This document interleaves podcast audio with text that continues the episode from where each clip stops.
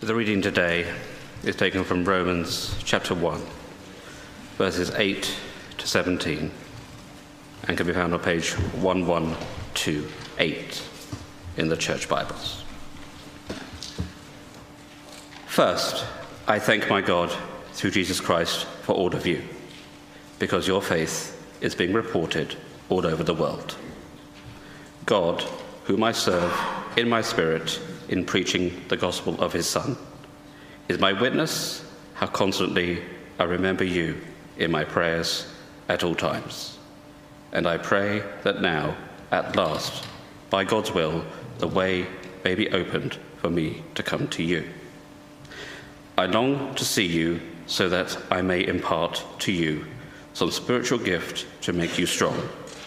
That is, that you and I may be mutually encouraged by each other's faith. I do not want you to be unaware, brothers and sisters, that I planned many times to come to you, but have been prevented from doing so until now, in order that I might have a harvest among you, just as I have had among the other Gentiles. I am a debtor both to Greeks and non Greeks, both to the wise and the foolish. That is why I am so eager to preach the gospel also to you who are in Rome. For I am not ashamed of the gospel, because it is the power of God that brings salvation to everyone who believes. First to the Jew, then to the Gentile. For in the gospel, the righteousness of God is revealed, a righteousness that is by faith from first to last. Just as it is written, the righteous will live by faith. This is the word of the Lord.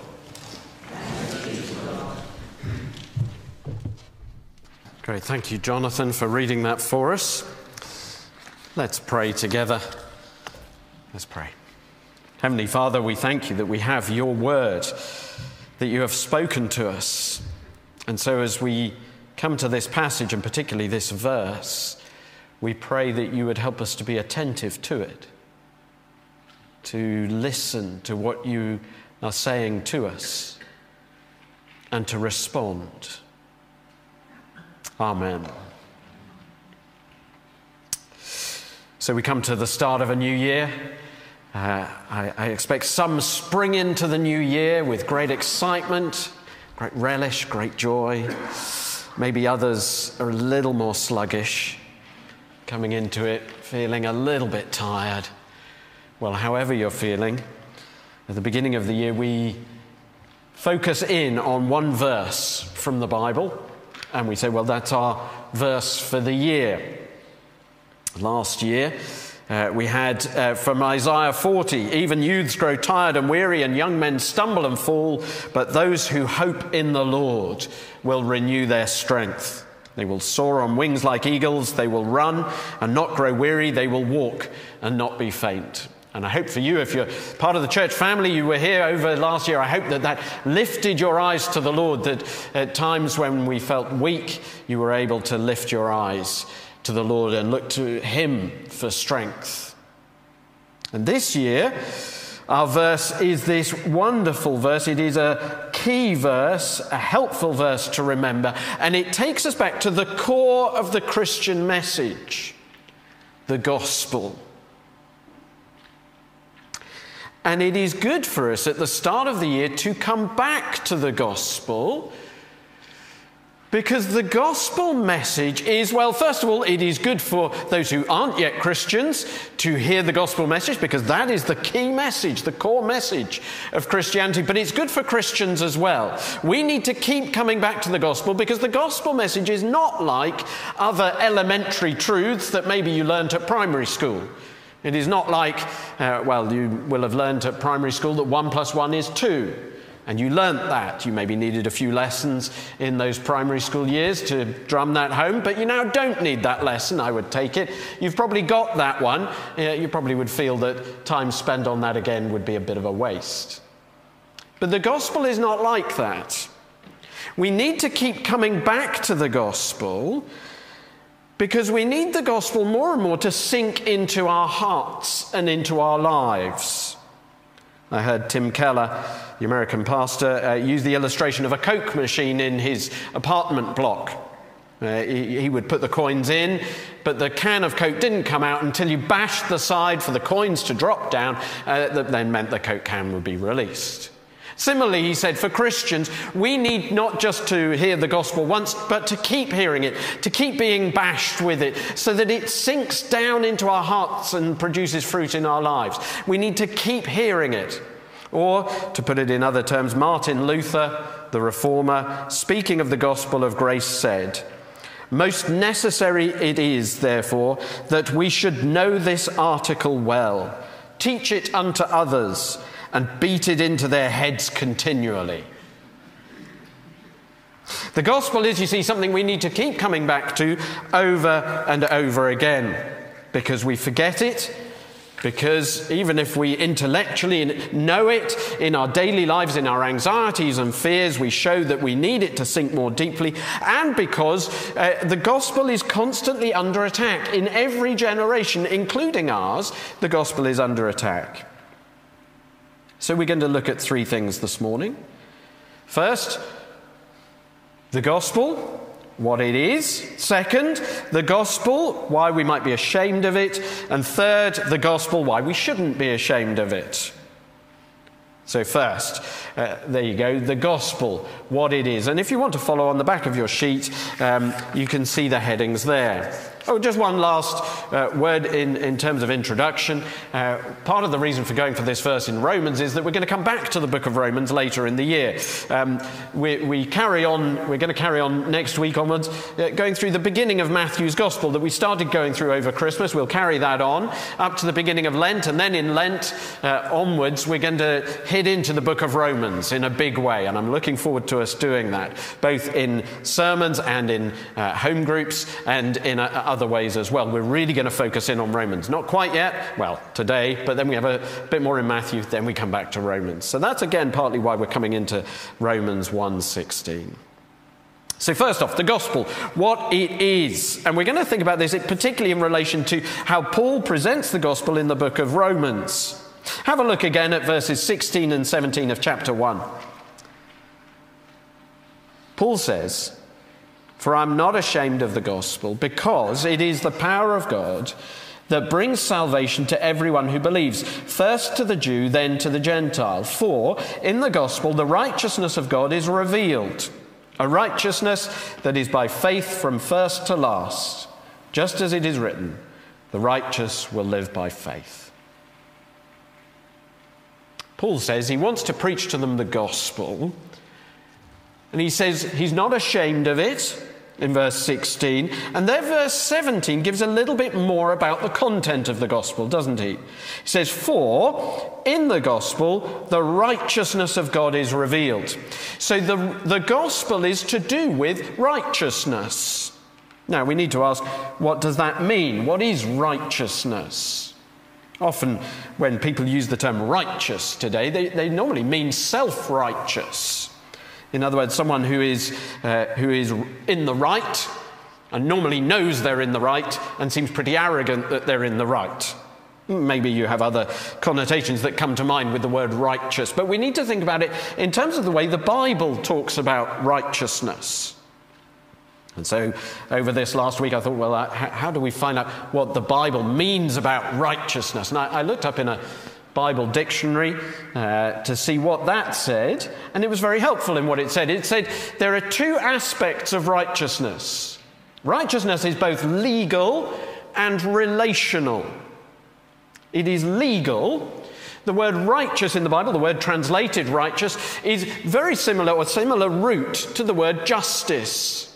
There is a justice element to it. So, someone who is righteous is someone who has legally, as it were, done the right thing. To be unrighteous, therefore, is not to have done the right thing or to have done something wrong. So, there is a legal aspect to being righteous, but it is not just legal.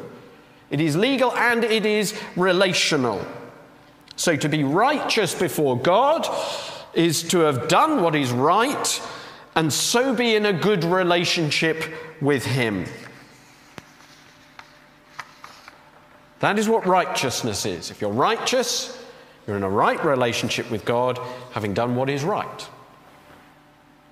But verse 17 tells us, and this may sound slightly odd, the gospel, in the gospel, the righteousness of God is revealed. Which isn't just that God Himself is righteous, but rather it is a righteousness that God gives. A righteousness in relationship with God that He can give to us. He can give us righteousness. Why is that necessary? Well, the first two and a half chapters of the book of Romans, which we will come back to later on in the year, explain mankind's problem. It says that mankind has rejected God, replaced God. And because of that rejection of God, it says in chapter 1 God gives mankind over to a whole load of things, gives us over to what we want to do. That includes things like, well, verse 26 and 27 of chapter 1, things like sexual immorality. And then verse 29 to, or 28 to 32. Let me read that for us. Have a look at it. Chapter 1, verse 28 onwards, page 1129. Furthermore, just as they did not think it worthwhile to retain the knowledge of God, so God gave them over to a depraved mind, so that they do what they ought not to be done. They have become filled with every kind of wickedness, evil, greed, and depravity. They are full of envy, murder, strife, deceit, and malice. They are gossips, slanderers, God haters, insolent, arrogant, and boastful. They invent ways of doing evil. They disobey their parents. They have no understanding, no fidelity, no love, no mercy. Although they know God's righteous decree that those who do such things deserve death, they not only continue to do these things, but also approve of those who practice them. Well, we look at that list and we think that is pretty bleak, isn't it? And that is a description of the world that we're in. It is what we see around us. And then Paul says, chapter 2, verse 1, and this brings us up short You therefore have no excuse, you who pass judgment on someone else, for at whatever point you judge another, you are condemning yourself because you who pass judgment do the same things. We read that list, we see others who do those kind of things, and we think, yes, they shouldn't be doing that. And then we see chapter 2 points the finger at us and says, yes, that's you too. Such that by the time we get through halfway through chapter 3, chapter 3, verse 10, you can turn the page if you want to have a look at it. The conclusion there is, as it is written, there is no one righteous, not even one. That is the conclusion of Paul's argument as he gets to it in chapter 3 that he has done a survey of mankind and all of mankind. He says, There is no one righteous, no one in a right relationship with God having done what is right. you say, Well, this doesn't sound like good news to me. But the good news is there is a righteousness that we can have. We can be right with God. You see, we're in big trouble as mankind because to be unrighteous in relation to God is rightly to face his judgment. As it says in chapter 2, we are storing up wrath against ourselves for the day of God's wrath when his righteous judgment will be revealed. But the gospel is, the good news is, we can have a righteousness. We can be made right with God. There's a righteousness that's been revealed. See, you would think that to be righteous, we would need to do all the right things. Uh, but Romans 1, 2, and 3 says we can't. But the gospel is you can be made righteous. Not a righteousness you earn, not a righteousness that you achieve, but a righteousness from God that can be given. How is that possible? Romans 3 explains it. We'll go into it in more detail later on in the year. But in Romans 3, Paul takes us to the cross and says that Jesus at the cross was the sacrifice of atonement, that he paid the price for us. It uses the language of Old Testament sacrifice, in which an animal died in place of a person who had done wrong, bearing the death that they deserve in their place and shedding its blood. That was always a picture of Jesus. Jesus died on the cross, our atoning sacrifice, bearing the death we deserve, and therefore we can be made righteous. A righteousness we did not achieve, but that we can receive. How do we receive it? By faith. That's the burden, a major burden of the book of Romans and of chapter 1, verse 17. If you go back to that verse again, it says, For in the gospel the righteousness of God is revealed, a righteousness that is by faith from first to last. That righteousness received by faith, by trusting in God, not through our works, but only through Christ's sacrifice. And you might think, well, then it doesn't matter how I live. Our Romans 6 will teach us when we get there that it does matter. We'll find there that if we really believe in the gospel, it will change us. That we will then want to live in obedience to God. Not that that obedience achieves our salvation, but it is a result of having put our trust in Christ. And it is a difficult thing to do, to keep living for God. We'll see that in chapter 7 as well. The incredible news of the gospel is you and I can be made righteous. And if you're a Christian, if you've put your trust in Christ, you are righteous. You are in a right relationship with God. And as that sinks in more and more into our hearts, as that penny drops, eh, it changes our hearts and lives more and more. That is the gospel. Some here need to respond to that message for the first time, to lay hold of it for themselves. Not merely to say, oh, I've heard it in the past, but to say, I take hold of that. I believe that message that Jesus came that I might be made righteous. I'm not righteous on my own, but I need Him to make me righteous. So that is the gospel, what it is. Second, the gospel, why we might be ashamed of it. Paul states, I am not ashamed of the gospel. Which implies, of course, that he could be ashamed of the gospel. There could be reason to be ashamed of the gospel. And of course, there's plenty about the gospel that we could be ashamed about. Plenty that doesn't fit comfortably that might make us keep quiet about it. What are some of those things? Well, here are just a few of the things. Maybe there are things which I've already said where you would say, well, yeah, I'm pretty ashamed of that, or I could be. Uh, one of them might be, well, that the, the beginning of the message is that we are all unrighteous, that none of us are good enough. Romans 3 states all have turned away, they have together become worthless. There is no one who does good, not even one. Well, that's pretty offensive, isn't it? Because most of us spend our lives working hard trying to do what we think is right. We know we aren't perfect. That's a common thing people say, isn't it? No one's perfect. No, but this goes further. It says we're not righteous. None of us. You go into a school and say, you know, we're not righteous. Everyone here is a sinner. And you won't be invited back. That's pretty offensive. And there's the offense in the idea that God is angry with mankind. People don't like that. Even people within the church don't like that idea and, and don't want to teach it. People assume that since the Bible says God is love, that must mean he can't be angry with people. And yet, actually, of course, love sometimes requires anger, doesn't it?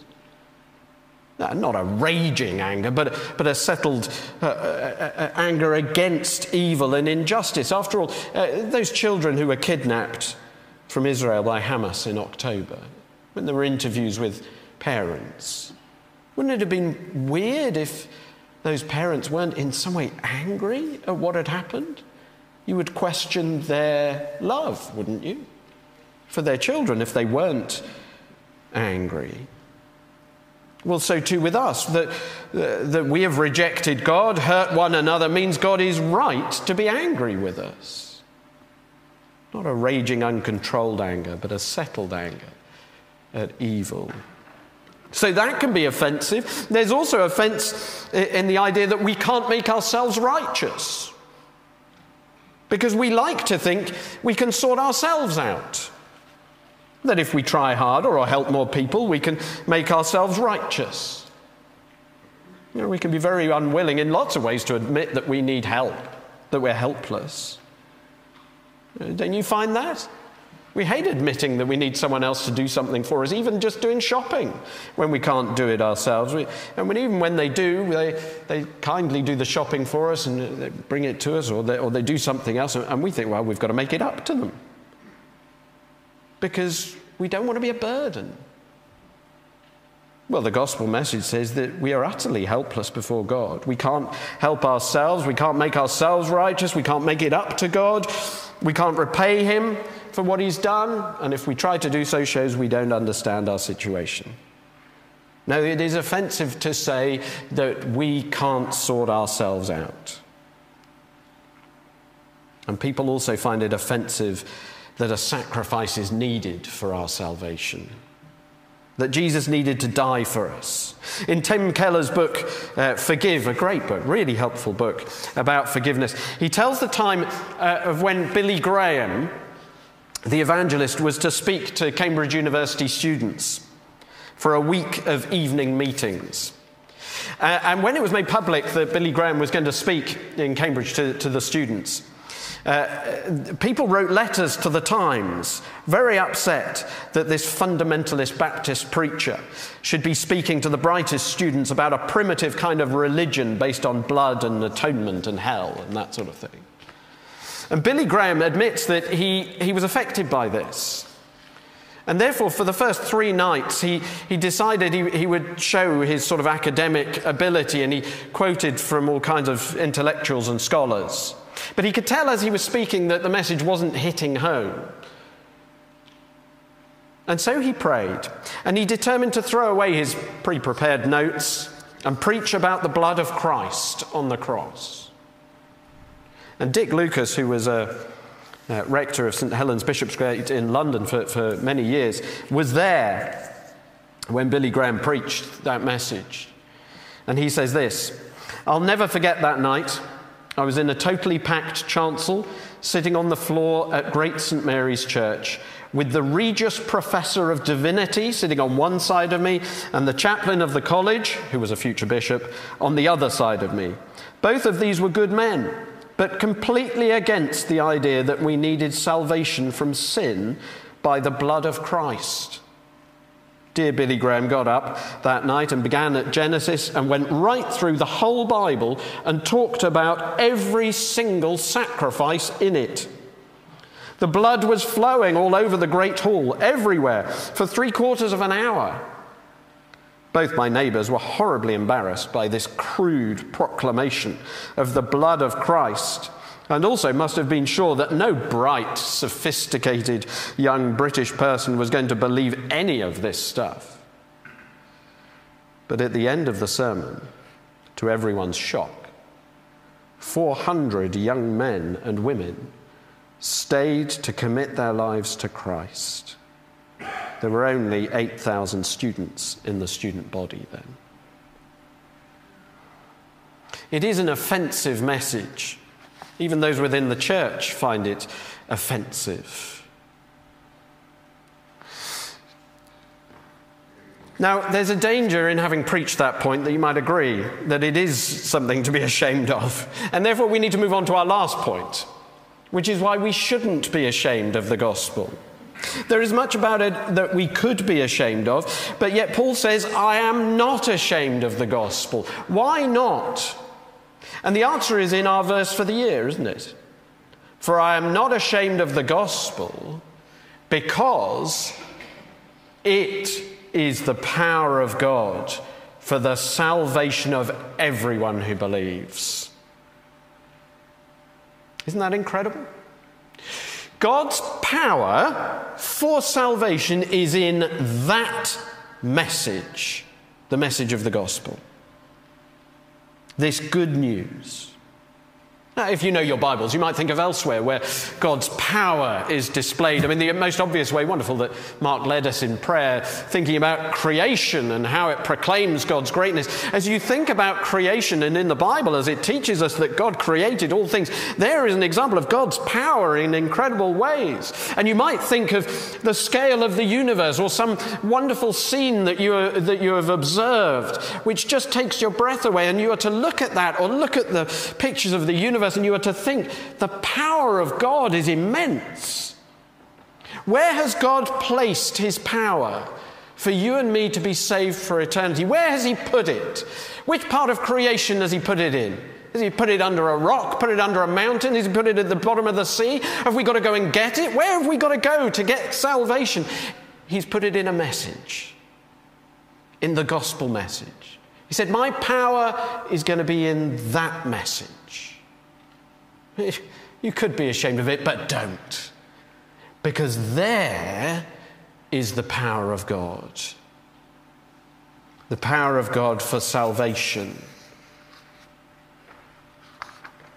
And it is for everyone who believes. And there's a simplicity to that and an immediacy to it. There's a simplicity in that all you've got to do is believe. You don't have to go to the bottom of the ocean. You don't have to go to the top of a mountain. You don't have to work out some puzzle. You haven't got to go on a quest to get it. It is simple. You need to believe that message. It is a life transforming thing when you do. But it is simple and it is immediate. You could do it now.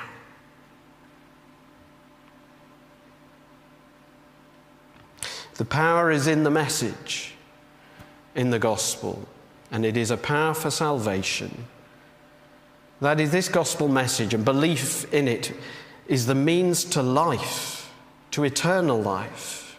It is the key, it is the way in. And therefore, Paul says, I'm not ashamed of it. It's a glorious gospel message. Some will ridicule it, some will hate it. TV programs will mock it. Intellectuals will deride it. But we will rejoice in it and proclaim it. Paul says in 1 Corinthians Jews demand signs and Greeks look for wisdom, but we preach Christ crucified. You see, Paul is saying even in his day, the gospel was not what people wanted. They wanted other things. Jews wanted signs. Give us a miraculous sign. Greeks, he says, wanted wisdom. Give us something philosophical to blow us away. But Paul says, no, I'm not going to do that. I'm going to preach Christ crucified. That's what I will do. I'll give them the gospel message.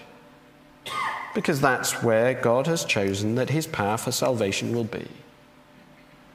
So be unashamed of the gospel.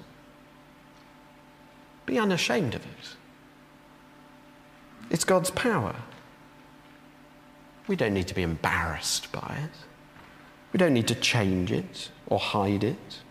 We don't need to make it more palatable or excuse it we're unashamed of it, proclaiming it as clearly as we can. For us as individuals, that's going to mean we're going to keep looking for opportunities to tell others the gospel message. It can be hard, can't it? To keep going, particularly if they don't want to hear it, don't like it. We keep going. Sensitively and gently, but unashamedly. And as a church, we keep proclaiming the gospel trusting the gospel in whatever context we can. And we seek the Lord to give us wisdom to do what is best for the proclamation of that gospel. Well, I wonder how you need to respond personally to that. Let me just give you a few moments are there things you need to do? Maybe you need to take hold of the gospel. Maybe you need to uh, resolve with Paul to be unashamed of it. I'm going to give you a few moments just of quiet.